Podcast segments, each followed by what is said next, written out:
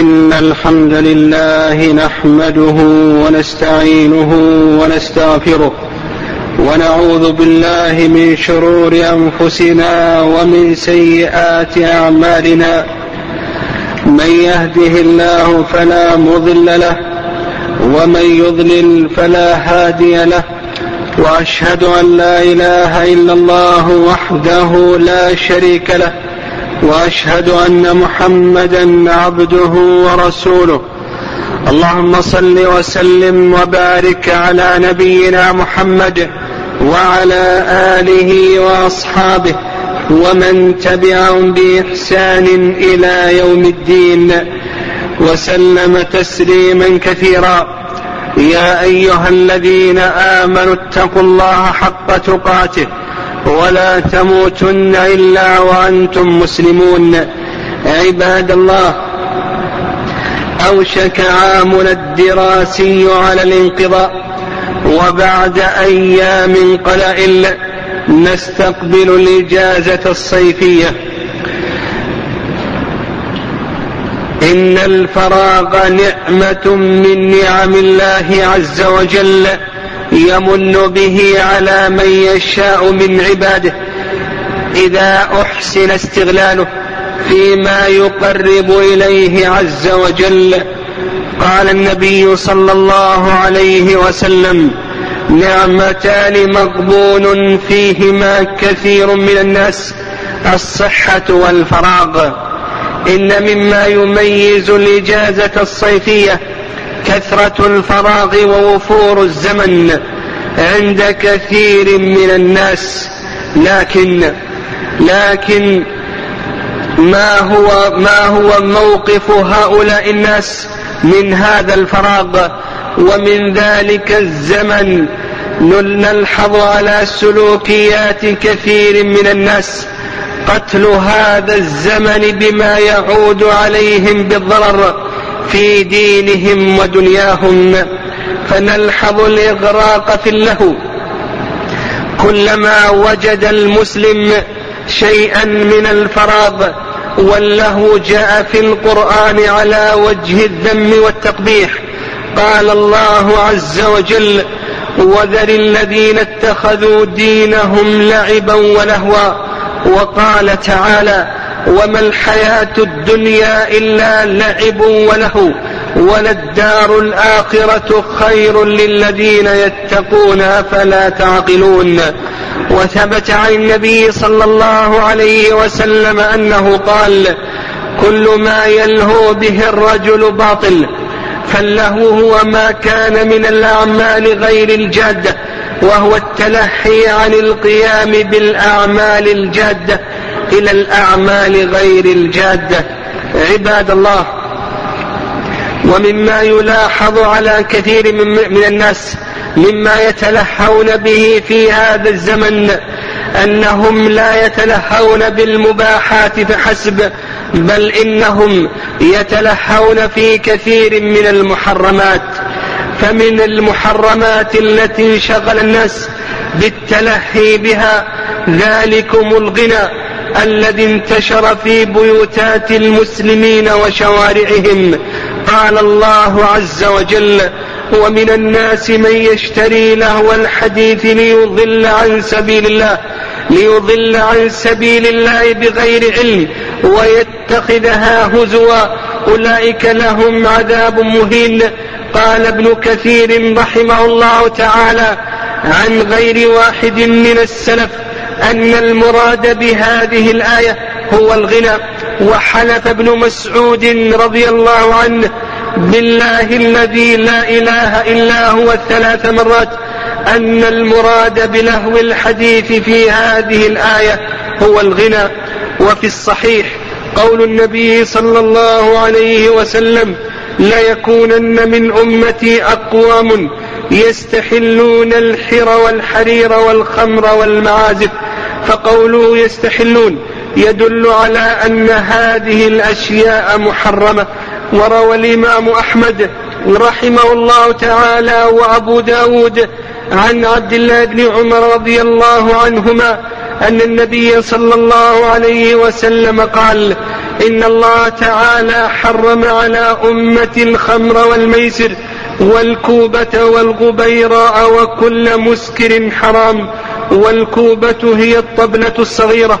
والغبيراء آلة من آلات الطرب. وسئل الإمام مالك رحمه الله تعالى سأله تلميذه ابن القاسم عن الغنى فأجاب قائلا فماذا قائلا قال الله عز وجل فماذا بعد الحق إلا الضلال؟ أفحق هو؟ وقال رحمه الله إن الغناء إن الغناء إنما يفعله الفساق عندنا. وقال الإمام أحمد الغناء ينبت النفاق في القلب. عباد الله ومن اللهو المحرم الذي أغرق فيه كثير من الناس في أوقات الإجازة وغيرها العكوف أمام القنوات الفضائية. إن من أبرز سمات هذا العصر تطور وسائل الاتصال والإعلام. غدا بها العالم اليوم شبكة متداخلة متصلة الأطراف. فما يجري في أقصى العالم يعلمه ويطلع عليه من في سائره. ولم تعد بقعة من العالم في منأ عن هذا الاشتباك والاتصال الذي يكاد يطبق على الأرض فوسائل الإعلام والاتصال على اختلافها وتنوعها. تطرق كل باب وتدخل كل بيت وتنزل في كل واد فيطالعها الكبير والصغير والعالم والجاهل والذكر والبادي فليت شعري كيفها كيف هي الحال؟ لو سخرت هذه النعمة في هداية الناس ودلالتهم على سعادة الدنيا وفوز الآخرة. إن هذه القنوات الفضائية شأنها كبير وأثرها عظيم في تشكيل الآراء والأفكار وصياغة العقول وتربية الأجيال وإن مما يفزع العقلاء ويقلق الحكماء ويقض مضاجع العلماء أن هذه القنوات أصبحت في متناول كثير من الناس وأصبح كثير من الناس يقضون أوقاتهم أمام هذه القنوات. يقضون أوقاتهم أمام هذه القنوات. أقبلوا عليها إقبال الجائع الصادي على طعامه وشرابه. فأسلموا لهذه القنوات قيادهم وعطلوا عقولهم وفطرهم. فتحوا لها أبوابهم بل أفئدتهم وقلوبهم. فأعانوا أعداءهم على أنفسهم. فغدا بسبب هذه القنوات المعروف منكرا والمنكر معروفا فإنا لله وإنا إليه راجعون. إن لهذه القنوات الفضائية على اختلافها أضرارا وأخطارا عظاما تتلاشى أمامها ما قد يوجد فيها من منافع إن وجدت. فالواجب على المسلم أن يتوقع هذه الوسائل وأن يقي أهل بيته منها وأن يحذر منها فكلكم راع وكلكم مسؤول عن رعيته. إن إن تقضية الوقت في الإجازة أمام هذه القنوات أمر محرم ولا يجوز لما تتضمنه من أخطار كثيرة. فمن أخطار هذه القنوات أنها غدت من أهم أدوات الأعداء في تحقيق مآربهم وأهدافهم ومخططاتهم في التسلط على المسلمين وسلب إرادتهم والتشكيك في دينهم. إن هذه القنوات تضعف العقيدة بإظهار شعائر الكفر وتمجيدها والقضاء على مفهوم البراءة من الكفر وملله وأهله. قد كانت لكم أسوة حسنة في إبراهيم والذين معه إذ قالوا لقومهم إنا براء منكم ومما تعبدون من دون الله كفرنا بكم. وبدا بيننا وبينكم العداوة والبغضاء أبدا حتى تؤمنوا بالله وحده. إن من مفاسد هذه القنوات أنها تقتل الفضيلة وتحيي الرذيلة وتشيع الفاحشة وتحاصر الحسنة وتمجد الفساد والإلحاد وتزهد في طاعة رب العباد. تثير الشهوات والغرائز وتزين السيئات والفواحش فهي السبب كثير من الانحراف الذي يعاني كثير من الناس في أبنائهم وبناتهم إذ هو نتاج تلك المرئيات.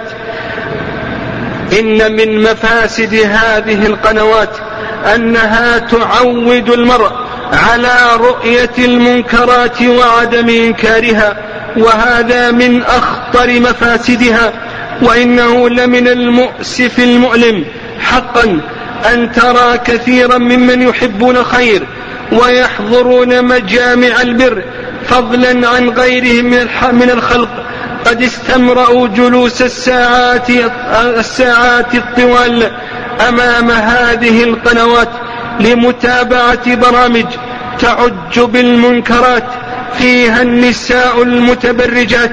والكلمات القبيحات والعقائد الفاسد الفاسدات فيها الشرور الموبقات ملأوا بها أبصارهم وأسماعهم وأفئدتهم دون إنكار فإنا لله وإنا إليه راجعون. ألا يظن أولئك أنهم مبعوثون؟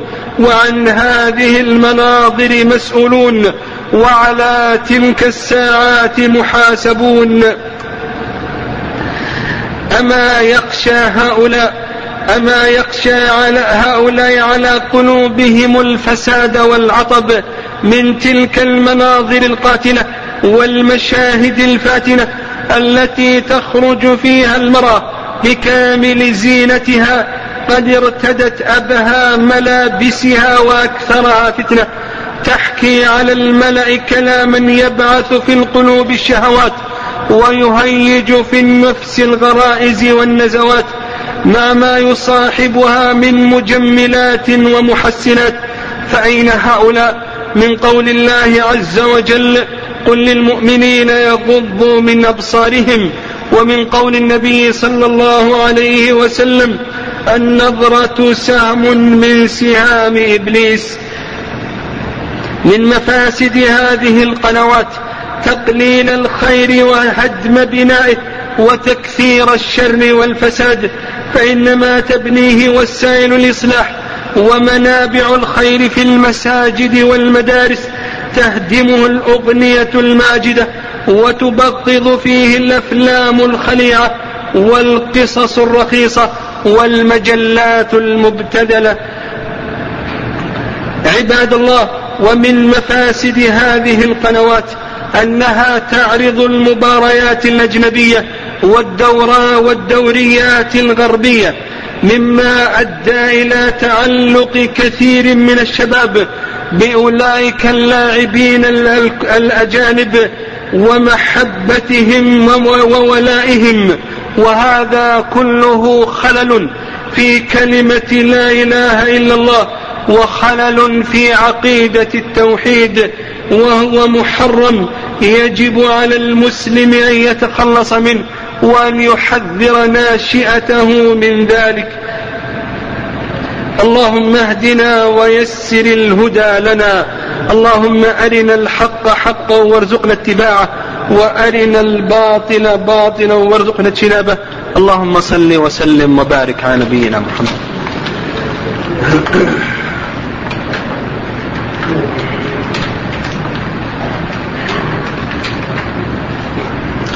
الحمد لله رب العالمين الرحمن الرحيم مالك يوم الدين والعاقبة للمتقين ولا عدوان إلا على الظالمين.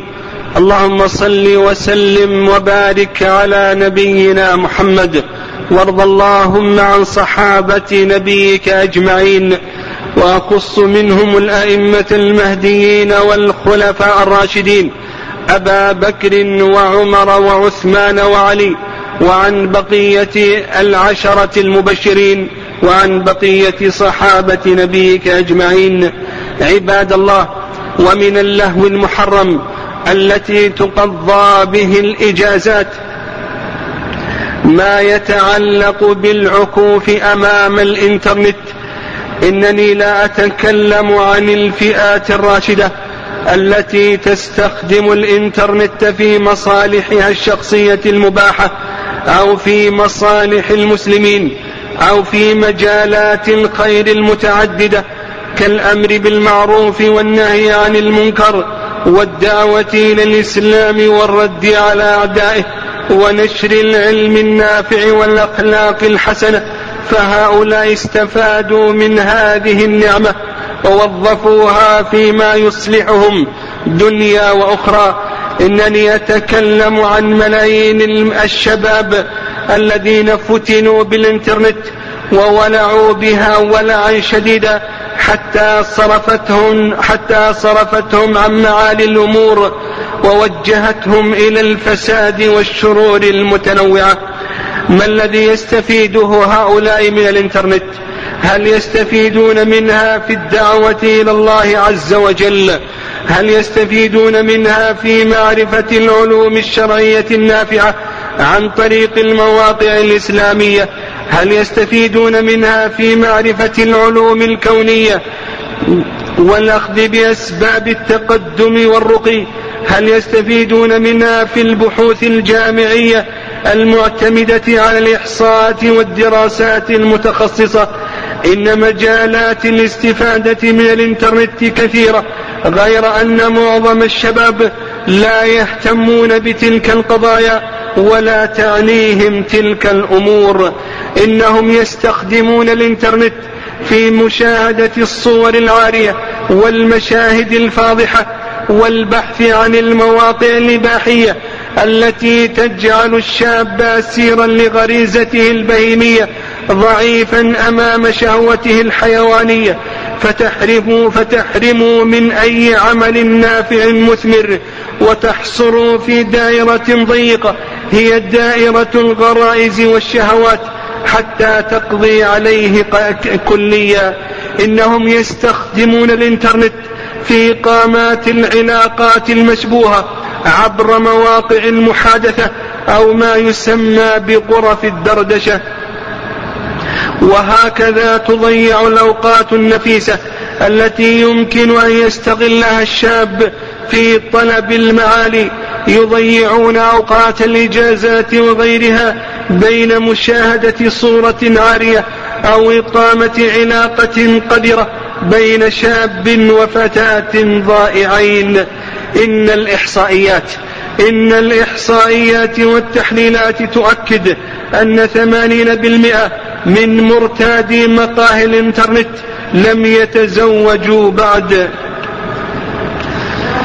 وأن سبعين بالمئة من هؤلاء يأتون للتسلية المحرمة والاتصال بالمواقع الإباحية وأن خمسة وخمسين بالمئة منهم لا يعلم أهلوهم عنهم شيئا وأن كثيرا من هؤلاء يتبادلون عناوين المواقع المواقع الإباحية حتى في مدارسهم وهذا يشكل خطرا كبيرا على العملية التعليمية. وأن أغلب مدمن الإنترنت من الشباب قد أثر ذلك في مستواهم الدراسي فرجعوا القهقرى بعد أن كانوا من المتفوقين. إن إدمان الإنترنت يؤدي إلى حدوث إلى حدوث صراع نفسي داخلي بين ما ترسخ في وجدان المدمن من قيم تربى عليها وبين هذه القيم الجديدة التي يتلقاها على الإنترنت كما يعمل إدمان الإنترنت على تفكيك الروابط الأسرية ودفع العديد من الأفراد إلى الاستغناء عن الطبيعي عن الطريق الطبيعي لتكوين الأسرة من خلال الزواج والإنجاب اكتفاء بما يشاهده في تلك الشبكة. إن ضعف الرقابة على الإنترنت من قبل رب الأسرة ومن قبل الأسرة أدى إلى وقوع كثير من أبناء الأسر المحافظة في براثنها.